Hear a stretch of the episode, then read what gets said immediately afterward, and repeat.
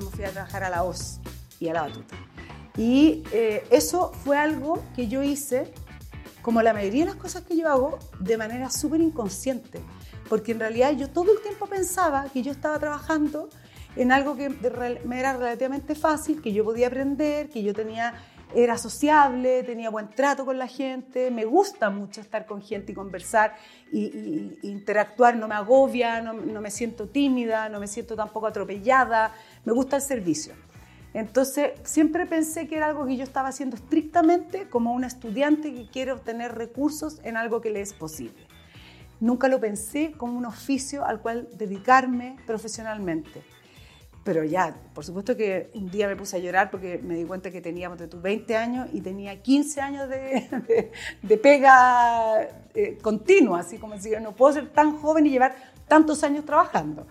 Pero estudié ingeniería comercial, estudié después arte y cuando me puse a trabajar, en lo que yo pensé al tiro fue en marketing. Yo dije, yo tengo mucha experiencia en venta, eh, y voy a estudiar y voy a trabajar en algo que sea publicidad, marketing, eso. Y eh, porque en el colegio, en la época de nosotros, bueno, ustedes, no sé, pues tú estudiaste Derecho, yo estudié Ingeniería Comercial, pero nadie estudiaba cocina, nadie estudiaba eh, como opciones gastronómicas. Eso vino mucho después.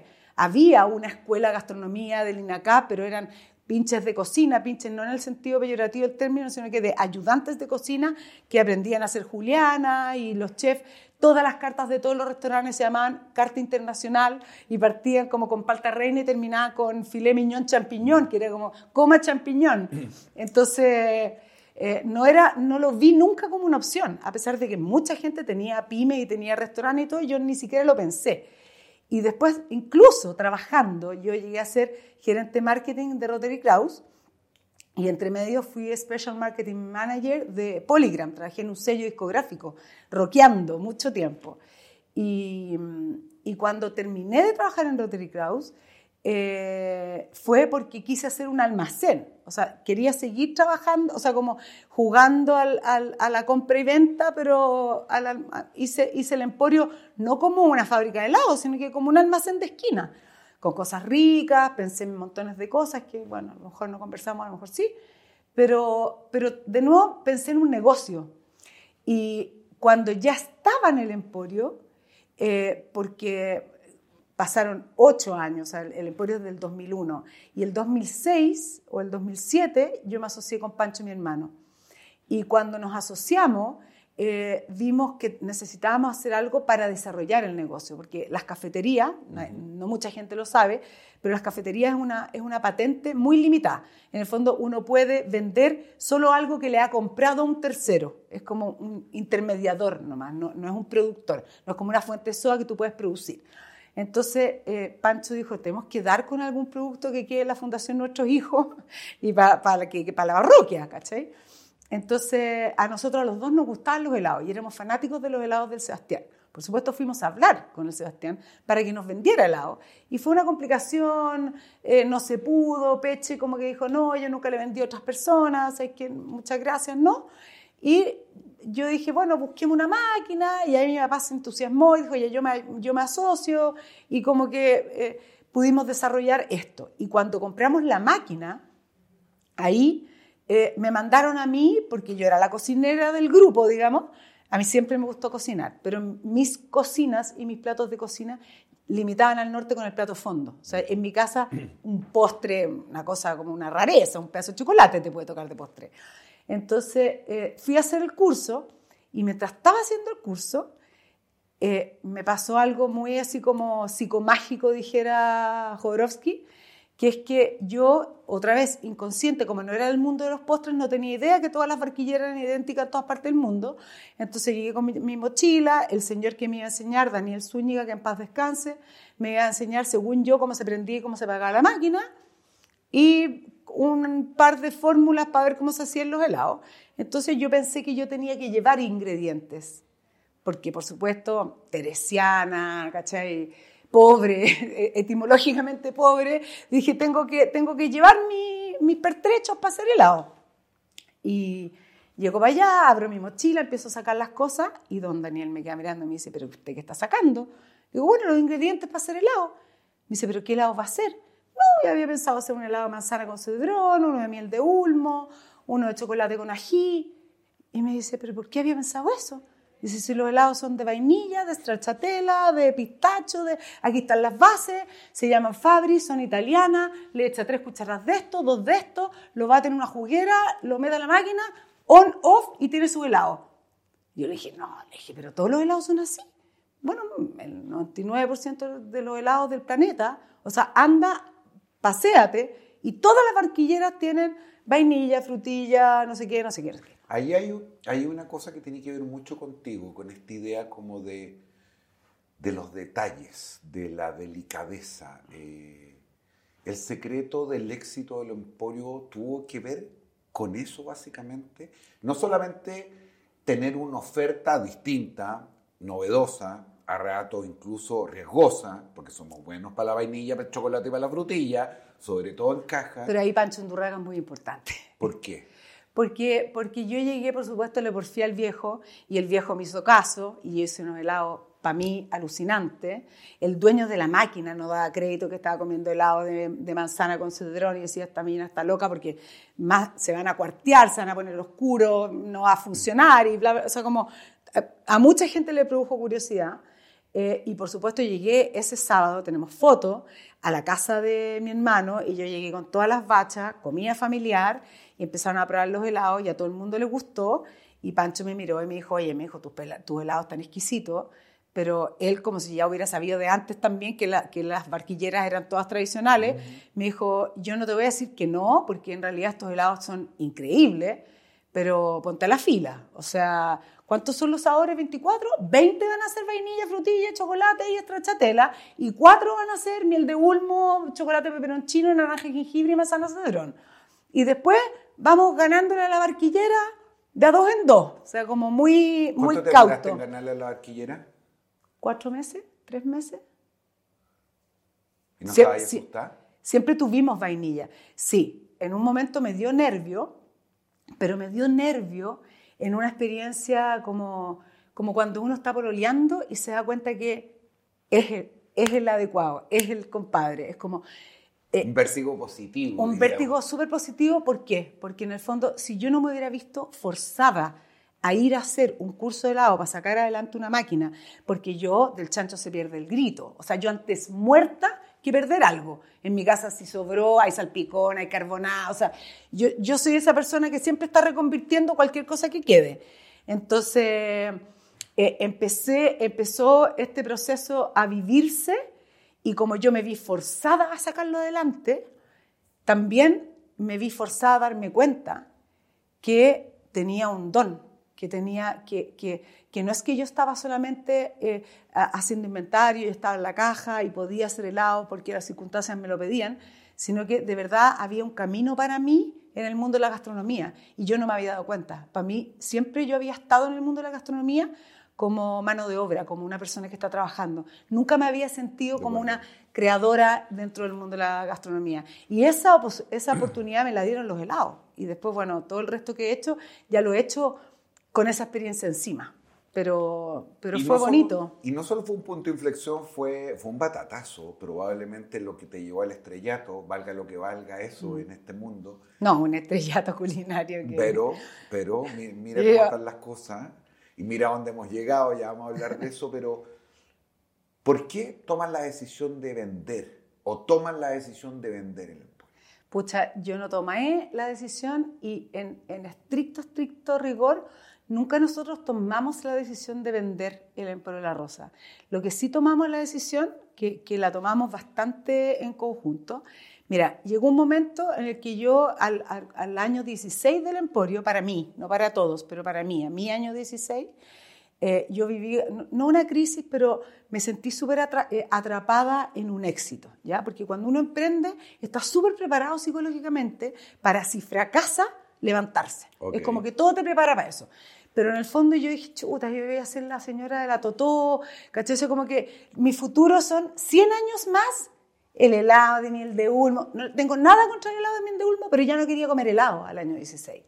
Entonces dije, ¿sabes que necesito eh, como reencantarme y necesitamos saber qué es lo que le pasa a esta organización sin mí adentro. Hay-. Para que esto realmente, nosotros ya habíamos creído mucho en profesionalizar la empresa, ya yo no era gerente general ni por asomo, yo era directora y gerente de producción de productos eh, artesanales en Pueblo La Rosa, que era como la planta en, en- en Ciudad Empresarial, donde yo sí siempre estuve consciente que en el fondo todo podía fallar, el servicio en Chile siempre va a fallar, las máquinas se pueden echar a perder y todo, pero que la gente que llegara adentro del emporio y pagara tenía que obtener un buen producto. Entonces yo fui esa gerente, la, la de hacer las- la comida. Y entonces dije, tengo que salirme de esta foto para que el mercado sea capaz de percibir que esto no depende de mí, de que yo estoy revolviendo la olla, que esto ya tiene gerentes, ya tiene bandos medios, ya está profesionalizado, ya hay sistemas ERP, ya tenemos créditos bancarios, ya. Pero los créditos bancarios tienen un límite y nosotros somos una familia que no tenía eh, capital propio. Entonces no podíamos seguir endeudándonos para crecer. Y cuando nosotros nos fuimos, cuando yo me fui con mi familia a un año sabático en, en Estados Unidos, eh, Pancho se quedó con la misión de administrar, con José Miguel, que es el hermano de mi mamá, y ellos eh, se contactaron con un banco de inversiones que salió a buscar inversionistas para el Emporio La Ah, Rosa, ok. ¿ya? Y en el último minuto, cuando yo ya había vuelto de Estados Unidos, o sea, cuando yo ya todo, todo indicaba que no era estrictamente necesaria, lo que desde el punto de vista del negocio es una gran noticia, porque en el fondo no me amarró a mí la pata, el grillete al emporio, sino que la gente podía comprarse ese negocio, porque hay muchos negocios que son increíbles, pero que no te los puedes comprar, porque si no está la dueña no, no funcionan. Y ahí te hicieron una Y oferta ahí- que no es posible resistir, como diría el padrino. Y ahí es que no, no era que no fuera posible resistir, sino que yo no tenía plata para quedarme con el emporio, no podía comprarle la, la parte a los demás. Pancho ya quería dedicarse a la política, mi mamá estaba jubilada y no quería tener ningún boche de nada, entonces vendimos. Ahí hay algo interesante porque el siguiente gran proyecto, que, que es la destilería, llena de riesgos por lo demás, una aventura bien increíble, el lugar, eh, el ver algo que, que poca gente podía ver probablemente. El, El que- Fitzcarraldazo de, de Franklin, decía Claro, tú. poca gente hubiera apostado, menos haber puesto Luca.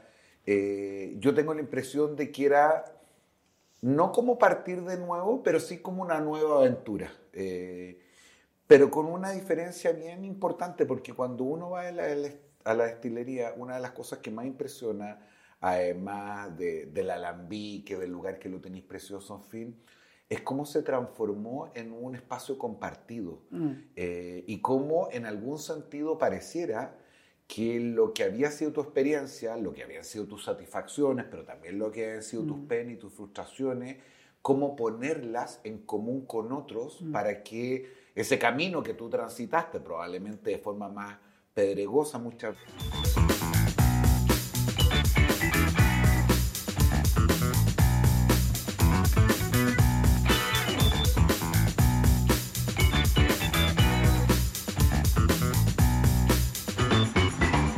veces pudiera resultar más Virtuosa. fácil. ¿Cuánto hay de crear una comunidad en torno a esto? Mira, eh, la- eh, este proyecto nuevo se llama La Quinta, eh, como ese espacio, lo voy a contar porque lo he contado súper poco y porque, porque en el fondo yo tengo una concepción eh, de, de actividad económica cívica, digamos, de ciudadana. Eh, yo soy súper política, súper política, o sea, como que de verdad pienso muchísimo el impacto que puede tener cualquier gesto de un otro sobre la comunidad. Entonces, cuando estaba pensando cómo desarrollar este nuevo proyecto, pensé en la quinta como esa, como esa parcela asignada en la colonia, donde se suponía que dados unos X metros cuadrados, una familia de cinco podía tener árboles frutales y plantar grano y tener un par de animales que le permitieran darse vuelta un año en alimentación. Ya eso es una quinta. En la- en una unidad familiar vive en una quinta, ¿ya? Y a la marca le puse quintal porque no solo es el, es el, el primer contenedor donde van a dar la- la- las frutos de la tierra, el quintal de papas, de maíz, de, de- nueces, de granos de café o de chocolate, sino que porque es una medida política colonial también, que se ajusta, existe la ley del quintal y, la, y, la, tiene todo el mundo castellano, por decirlo de alguna manera, que es que ajusta cuántos kilos la sociedad va a permitir que un trabajador se, se tire al hombro. Y esa ley, por ejemplo, en Chile cambió hace como 10 años atrás y hoy día el máximo peso eh, permitido para que un trabajador se eche al hombro son 25 kilos, pero partió como en 90 kilos, o sea, era, era, era, una brutalidad de peso que la gente se echaba y se ponían de a tres, de a cuatro sacos encima del, del lomo. Entonces, ¿por qué te cuento esto? Porque en el fondo yo me di cuenta con el emporio que, y, y, eso es algo que todos los empresarios viven, ¿ya? Y por eso que es muy loca esta conversación como de los empresarios, la sociedad, porque no hay nadie que esté más cerca de la sociedad que la gente que tiene una empresa, porque en el fondo es muy, obvio, es muy obvio en la manera en la que uno impacta su barrio, su, su entorno, etcétera. Eh, y esa es la razón por la cual yo siempre he emprendido en Santiago Centro, porque vivo en Santiago Centro. Entonces el emporio está en Santiago, ahora la fábrica está en Franklin, porque yo necesitaba un lugar que fuera una fábrica y el lugar de fábricas de Santiago es Franklin. Ahí está el matadero, ahí está Bio, Bio están las hojalaterías, está San Diego, están los zapatos. O sea, ese es el lugar donde, donde se, se fabrica, ¿ya? Pero a mí me pasó algo muy loco, que cuando vendí el emporio fui en busca había visitado una destilería en Finlandia y una en Inglaterra, antiguas. Y fui en busca a Brooklyn de unas destilerías hipster. Como dije, yo necesito saber cómo lo están haciendo las personas que lo están haciendo por primera vez. Porque yo no voy a tener cómo replicar en Franklin una destilería de 100 años, ¿me entendí? Así como una destilería whiskera. Entonces es absurdo. Así que me fui y cuando entré a la primera destilería, que es New York Distilling, decía desde 2008 entonces yo me, puse curiosa y dije, ¿por qué 2008? Y bueno, y les pasó a los gringos que desde la Prohibition era, en el fondo se les fue cambiar la ley y el compadre de esta destilería hizo una, una enmienda constitucional para que se despenalizara el gin el 2008. Entonces él pudo tener la destilería más antigua de Nueva York en el 2008. Porque el whisky en Tennessee estaba despenalizado, la cerveza, el vino, en fin, pero el gin se les había quedado pero lo que me pasó es que físicamente entré y el alma me volvió al cuerpo, porque yo estaba muy asustada de que no había hecho nunca un destilado. Había hecho maceraciones como los licores tradicionales chilenos, pero nunca había destilado. Y vi la planta y dije, esto es lo mismo que hacer helado. Pero no dije esto es lo mismo que hacer helado en el sentido de que sea estrictamente lo mismo, sino que descubrí en, en mi percepción que la lógica que comparten los productos gastronómicos de alta gama asociados a oficios es la misma. Entonces, las pellejerías, los derroteros, la puerta entrada y la puerta salida son súper parecidas. Entonces, ahí sobre la marcha de esa impresión dije, bueno, pero si ya existen los cowork, que son en el fondo compartir secretario Wi-Fi, ¿por qué no hacemos un co-factory? ¿Por qué no me encuentro un lugar gigante donde yo pueda compartir mi proyecto y el espacio de mi proyecto con otros proyectos gastronómicos.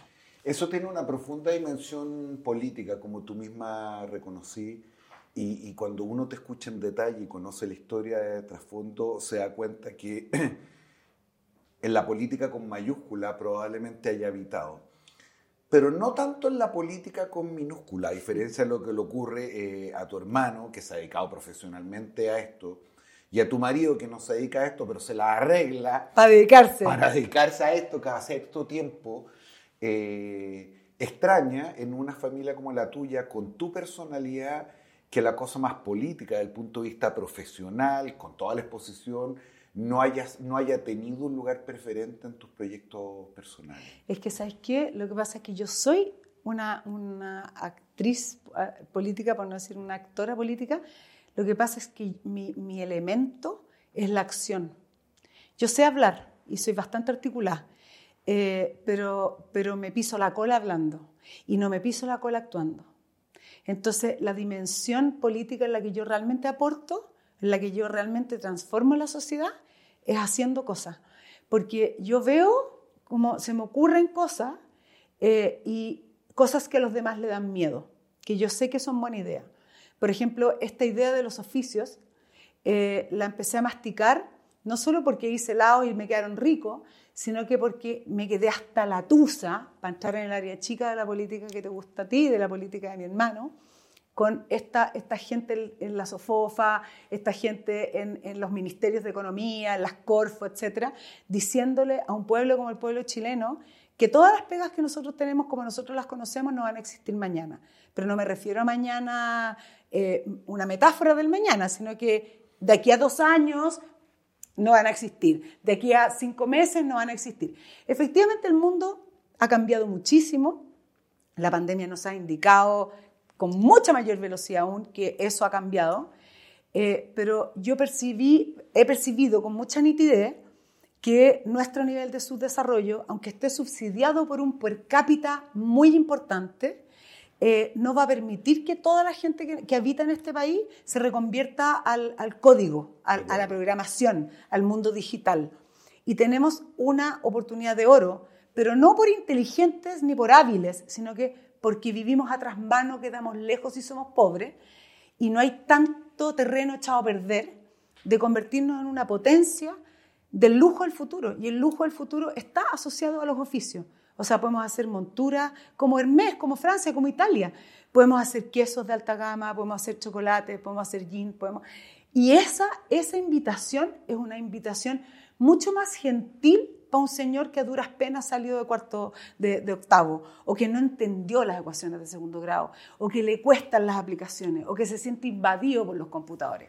Hay mucha gente en este país que lo pasa mal con la tecnología y que no va a ver cómo reconvertirla. Entonces, en vez de, o sea, yo cuando cayó la pandemia encima, yo dije, ¿cómo es posible que nosotros estamos en crisis la tercera semana porque no hay guantes, no hay mascarillas, no hay overoles, no hay un zapato de plástico para ponerse para entrar a los hospitales, no hay mangas de plástico para poner, o sea, Está bien que estemos globalizados y que sea todo más barato en China, pero es pésima idea no tener industrias básicas. No hay ninguna razón inteligente para que no podamos tener desarrollado al menos las cosas buenas. A las salchichas baratas se puede dedicar todo el mundo. Pero a las cosas buenas yo hago una invitación a la gente que, que se dediquen, porque uno puede vivir dignamente y más que dignamente. O sea, uno hace, uno vive cómo trabaja en el fondo y trabaja como vive, es como un vaso comunicante eh, y tiene un algo de vida de campo, que en el fondo uno se acuesta y, los, y los, problemas pesan y vencen. Ahora, es divertido cuando uno te escucha porque tiende a confirmar ese perjuicio cuando uno ve esto de lejos de que las grandes discusiones de política pública, del tipo de sociedad que vamos a tener, discurren como entre dos extremos. El extremo de la caricatura del empresario, eh, que se lleva la plata para la casa. Efectivamente, que se lleva la plata para la casa, pero sobre todo que no tiene mayor motor que el que simplemente transformar de la manera más eficiente su corporación, su organización en una máquina de hacer plata, sin mirar para nada lo que está ocurriendo a su lado. Y por el frente, un burócrata, en este caso de izquierda, vamos a decir, que mira con recelo todo eso eh, y no ve el valor ni, ni, ni conoce las penurias, las dificultades por las cuales pasan este conjunto de ciudadanos que toman la decisión de emprender, de independizarse, de asumir este tipo de riesgos. Sobre todo cuando esa gente de izquierda eh, han pasado por alguna escuela de administración, de ingeniería comercial o de economía, ¿eh? sobre todo. Así es. Sí sobre todo. Ese prejuicio es heavy, heavy. Por una razón bien, te interrumpí, perdona. No, no, por favor. Pero por, una, por una razón bien loca, que es que, y yo lo he discutido con harta gente, pero nadie me ha pescado, a lo mejor de este programa me pescan más. Cuando uno estudia ingeniería comercial, en cualquier escuela en Chile, neoliberal, inteligente, chora, pasa de fayol, topón para adentro, a teorías de administración muchísimo más sofisticadas, de mejora continua, de miles de cosas realmente muy interesantes. Pero básicamente va saliendo en quinto año y aprobó el examen de grado o lo reprobó si es que entendió un pivote fundamental de la administración, que es que el que, el que es más eficiente y más eficaz en disminuir costos y aumentar utilidades, gana. ¿ya? Hay dos factores en la empresa que eh, eh, tienen tres, pero hay dos que puede manipular el administrador de la empresa, que, que mueven la aguja en ese factor, que están considerados desde el punto de vista teórico, desde el punto de vista impuesto interno, desde el punto de vista finanzas, desde todos los puntos de vista. O sea, cuando te evalúa el banco, cuando te mira el servicio de impuesto interno y cuando te analiza un posible comprador o un compadre que te quiere medir cuánto vale tu empresa, hay dos costos que uno puede manipular. El costo de la materia prima y el costo de la, de la persona humana, digamos, materia prima y recursos humanos. Están vistos, no solo desde el punto de vista de la sociedad, sino que desde el punto de vista administrativo, como costos. ¿Y eso qué quiere decir? Un poquito complejo lo que nos estamos metiendo, pero no es tan complejo. Que si yo quiero ganar más plata, tengo que apretar a los proveedores o pagar menos. Porque no puedo manipular quién va a entrar a mi empresa a comprarme. Puedo poner un precio, pero no puedo poner cualquier precio porque el precio lo regula el mercado. Entonces yo puedo querer que mi jean cueste 30 lucas, pero mi jean en realidad la gente está disponible a pagar 16. Y yo estoy feliz de que así sea, porque de esa manera no le digo a las personas que ese jean es para un regalo, para una inauguración de algo, o para un bautizo, o para una graduación, sino que le digo, ¿sabéis que sí? Este jean vale 16 lucas, llévate dos botellas y si tenía una fiesta o tu amigo en tu casa te pide un segundo mm. gin tonic, no te va a dar angustia, ¿cachai? Que hay unos jeans que valen tan caros que tú decís, sí, te doy al tiro otro gin tonic. Ya, eh, eso, en eso pienso yo. Pero así todo, entre los jeans artesanales y los industriales, entre los helados artesanales y los industriales, hay un margen, pero no es cualquier margen. Está más o menos determinado cuánto valen los litros de cosas, los kilos de cosas. El compadre el pan no le puede poner a su pan 8 lucas, a pesar de que hoy día la masa madre abrió una ventanita y hay unos panes que pueden costar un poco más, pero en general el mercado en eso funciona. Entonces, cuando tú tenés que además pagar los arriendos y pagar los impuestos, etcétera,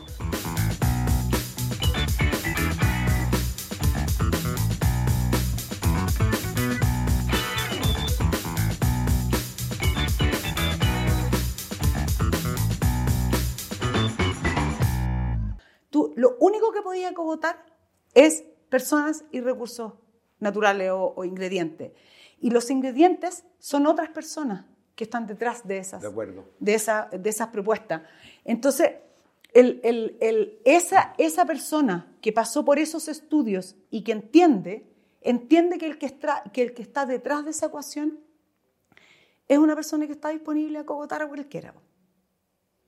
Y por eso la sospecha. Ahora, hay algo que me resulta contraintuitivo, porque no vamos aquí a, suavizar la brutalidad de las reglas del mercado eh, y la razón por la cual probablemente el precio, el que tú tomas la decisión de vender un determinado producto, depende menos de ti en, en esto que tú me estás explicando. Pero la vieja lógica del valor privado, digo yo, esto de la justificación de las empresas porque generan empleo, tienen utilidades, por eso pagan un legítimo impuesto, en fin, parece ser de las cosas más de modé, ya no solamente del discurso público, sino que también desde la dimensión del consumidor.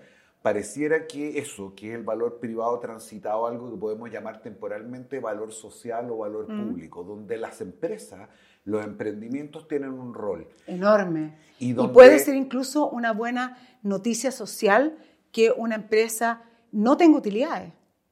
Puede ser un bien social igual. O incluso desde la perspectiva de quien, de quien mira esto afuera, ni siquiera en la interacción comercial, es decir, una empresa genera valor público porque me importa como ciudadano, muchas veces aunque no tenga nada que venderme y yo no tenga nada que comprarle. Entonces, no para rebatirte, pero probablemente sí el mercado o una parte del mercado podría comprar, por ejemplo, tu jean más caro, si entendiera que ese mayor precio tiene que ver con la quinta, mm. tiene que ver con lo que ahí se generó, eh, tiene que ver con la defensa de los oficios eh, y no como una cuestión voluntarista, sino como una oportunidad. ¿Cuánto de eso se puede transmitir eh, en una marca, en una etiqueta, en una conversación como esta?